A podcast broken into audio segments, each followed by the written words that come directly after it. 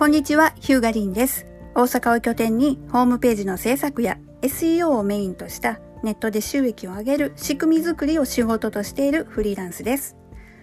この配信は私が日頃ウェブの仕事をしている中で気づいたことをお伝えしているポッドキャストです。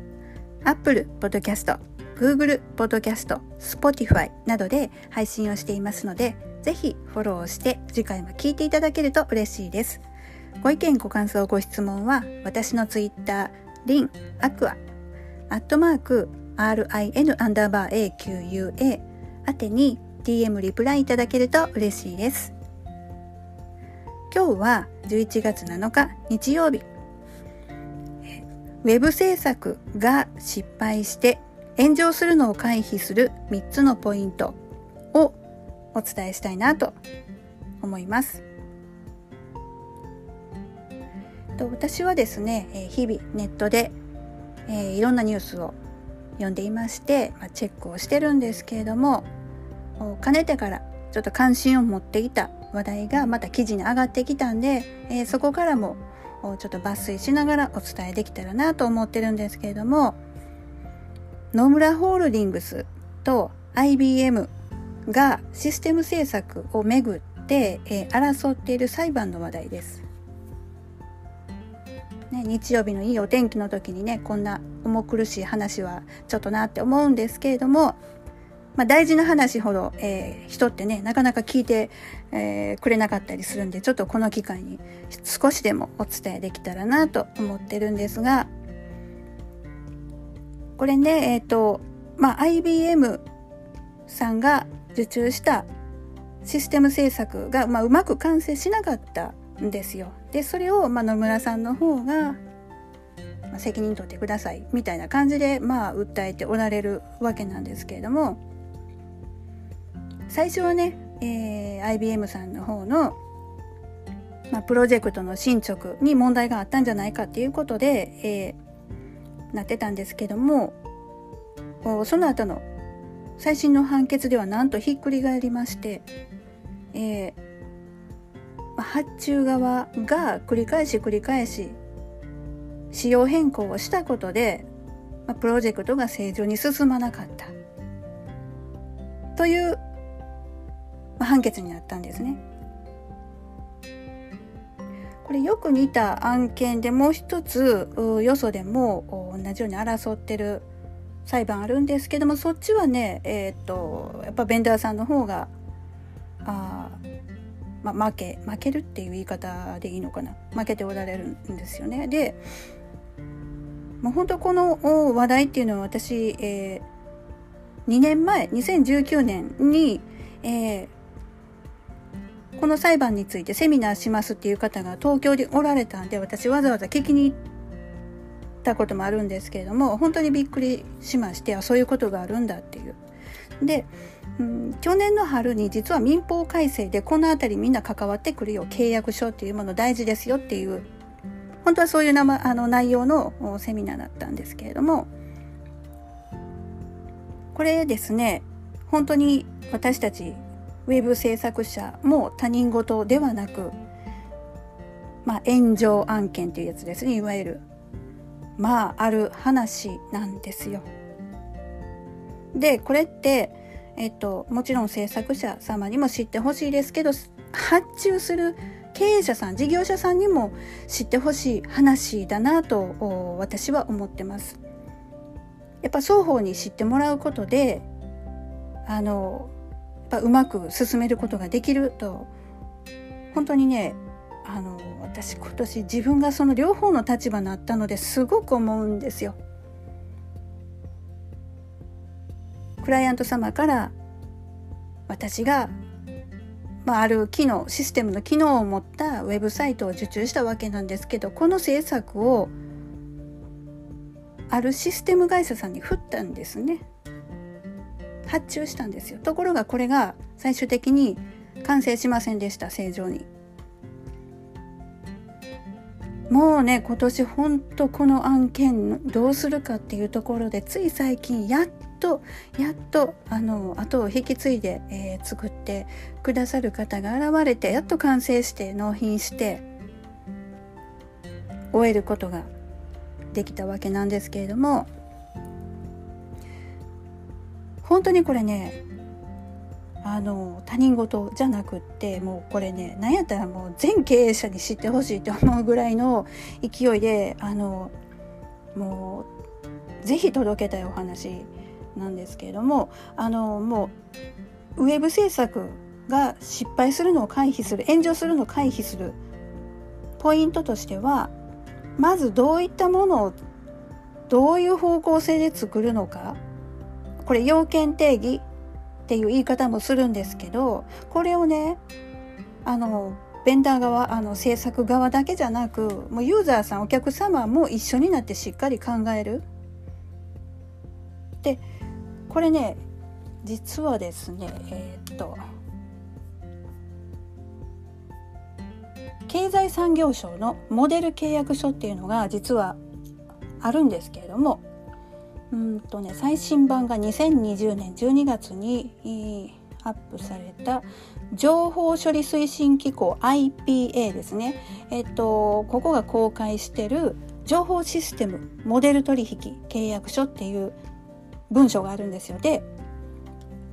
これによるとですねなんと要件定義はユーザーが全面的に責任を持つべきだと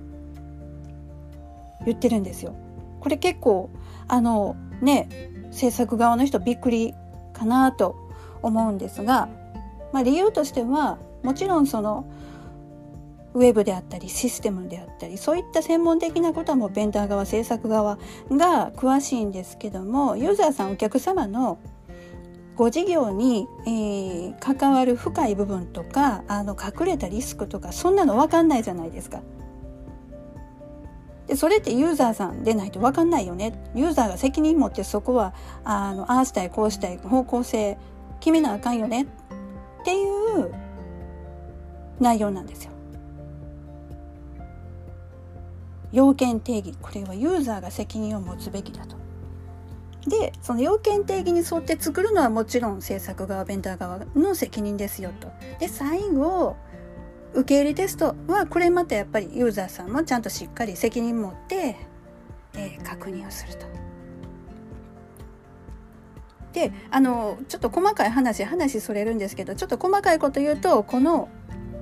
要件定義と政策と最後の受け入れテストで、まあ、契約の形態が違うからそれに沿って別々に契約書を作った方がいいみたいなことも書いてあるんですがなかなかね契約契約書3通って大変なんで、まあ、方向性としてねやり方としてユーザーさん巻き込んでしっかり要件定義を作るする。これがねまず大事。で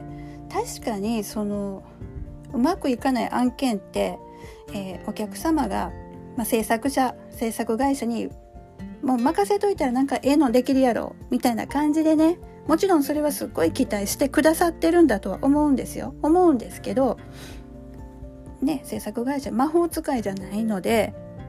まるまるお任せでそんないいもん作れないんですよ。本当これはね全経営者さんにねお伝えしたいんですけど私たち魔法使いじゃないですからね、えー、あの出すもん出していただかないと作れ作れませんからね。画像とか文章とかね。情報とかね。で大事なことも言っていただかないといやもう後になってからいやそれやったらあかんねんとかね、えー、言われてもいや先言ってよっていう話になっちゃいますから。なのであのまあ、炎上を回避するためのポイントとして1つ目は要件定義ユーザーさんと一緒にしっかり決める、ね、これが1つかなと思います。で2つ目はやっぱりどんなに誠実にしっかり真面目に取り組んでても世の中何があるか分かんないので、ね、それこそコロナウイルス感染しちゃっても2週間動けなかったとかそんな人やっぱりいるわけじゃないですか。でそうなった時にやっぱりあのこんなん言ったら心配かけるからとか言ってあの連絡を躊躇する人いるんですけどもう先言ってよって思うわけですよ。あの発注した側からしたら何かあったらすぐ言ってって思うんですけどね受注した側としてはいや不安かけたくないし変にあのしんあのまあねあの勘ぐられても嫌やしみたいな感じでやっぱり言いにくいっていうのもあって信用を失いたくないとかいろいろあってやっぱり連絡するのを躊躇する。ことが、まあ、多々あるわけなんですがこれ連絡躊躇するとね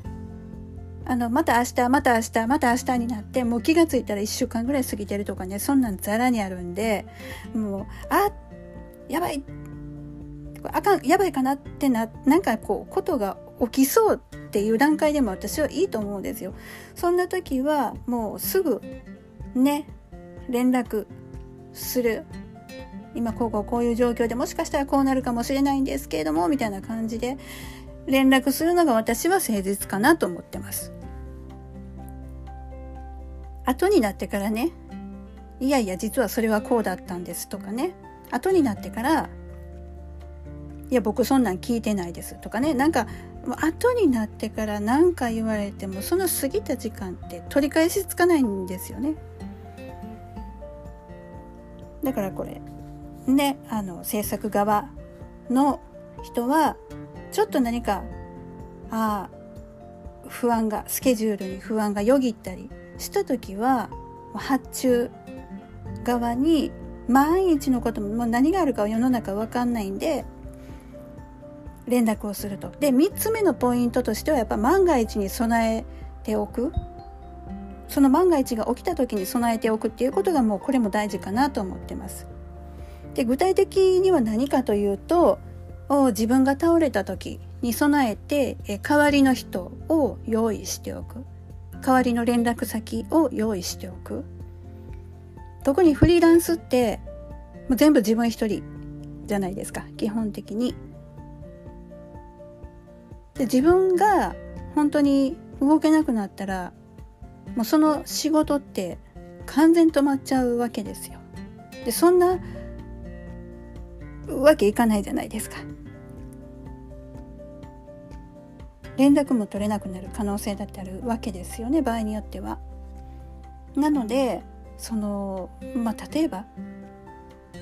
3日間連絡取れなくなったらこの人に連絡してくださいとか何かこう代わりの窓口をもう仕事仲間でも友達でも家族でも何何かしらねこう作っておいて、えー、きちんと何かしらの連絡がねお客様ユーザー様ができるようにしておくことも必要ですしこれ最悪最悪ねあのもう完全に失敗しましたと。仕事できませんってなった時に責任を取る。最悪の場合ですよ。そこまで想定しておくことって私は必要だと思ってて。で具体的に言うともうお金の話ですよ。損害賠償をしなければならないっていうことも考えておくことは必要だと思ってます。具体的には私、えっ、ー、と、超ビジビジネス保険っていうの入ってます。えっ、ー、と、東京会場だったかな。あの、サイバー攻撃とか、あ個人情報の漏洩とか、まあ、やっぱりその、パソコン使ってるとね、いろんなリスクを抱えて私たちって仕事をしてるので何らかの形でお客様に迷惑をかけてしまった時に備えて裁判の費用もそうですけどそういったものをカバーできる保険に入っておく。私もね今年ちょっとその苦労した案件の時入ってなかったんですよ。これ入ってたらよかったなって思ってて本当にすっごく後悔しました。入っておかなかったことを。年間だって23万やったと思いますよ。商工会議所入ってる方だったらもっと安いかもこの保険まあそれはね使うことがないに越したことはないんですけれどももう最悪本当にお金で責任取らないといけない可能性だってあるわけですよ。ビジネスで取引している以上。だからね、フリーランスで仕事を受けてする場合、そこまで考えとかないとなと、私は思ってます。まあ、結局ね、私もその今回ちょっとご迷惑かけてしまったお客様についてはあ、まあ、できる自分でできる本当に、えー、最大限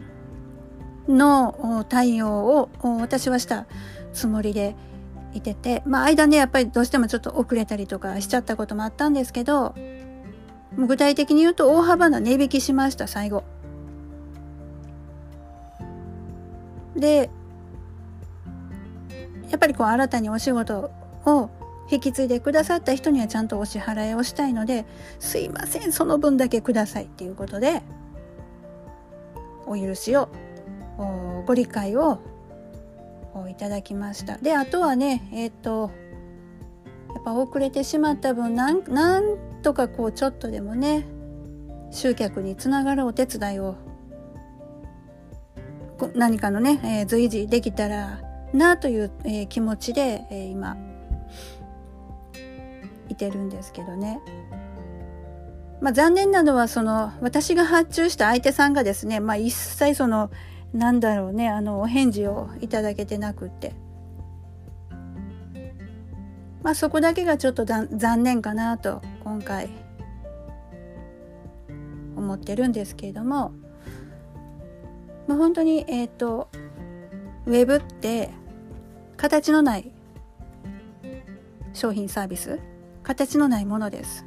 でその形のないものにユーザーさんお客様クライアントさんって高いお金払ってくれるわけなんですよ。なので本当にもうこういうことってあっちゃならんなと思います。なのでこのね野村ホールディングスさんと IBM さんの裁判。ねこれほんと人事じゃない。人事じゃなくって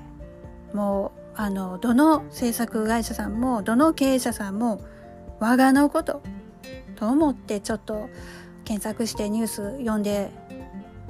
見ていただけたらなと思ったり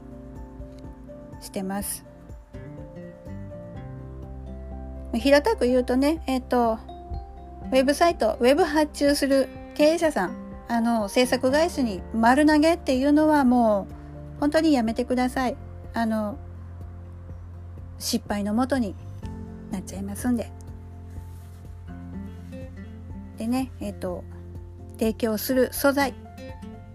画像とか文章とか、そういったものはね、本当にあの、えっ、ー、と、制作側がくださいって言ったものは、あの出してほしいですもうそれがないとあの作るに作れないんですもうあの制作側からの切実な お願いをお願いで最後は、えー、締めさせていただきつつ、えー、これからですねさらに、まあ、いいものを作る経営者さんたちのビジネスを発展させるお手伝いができたらなと思ってます。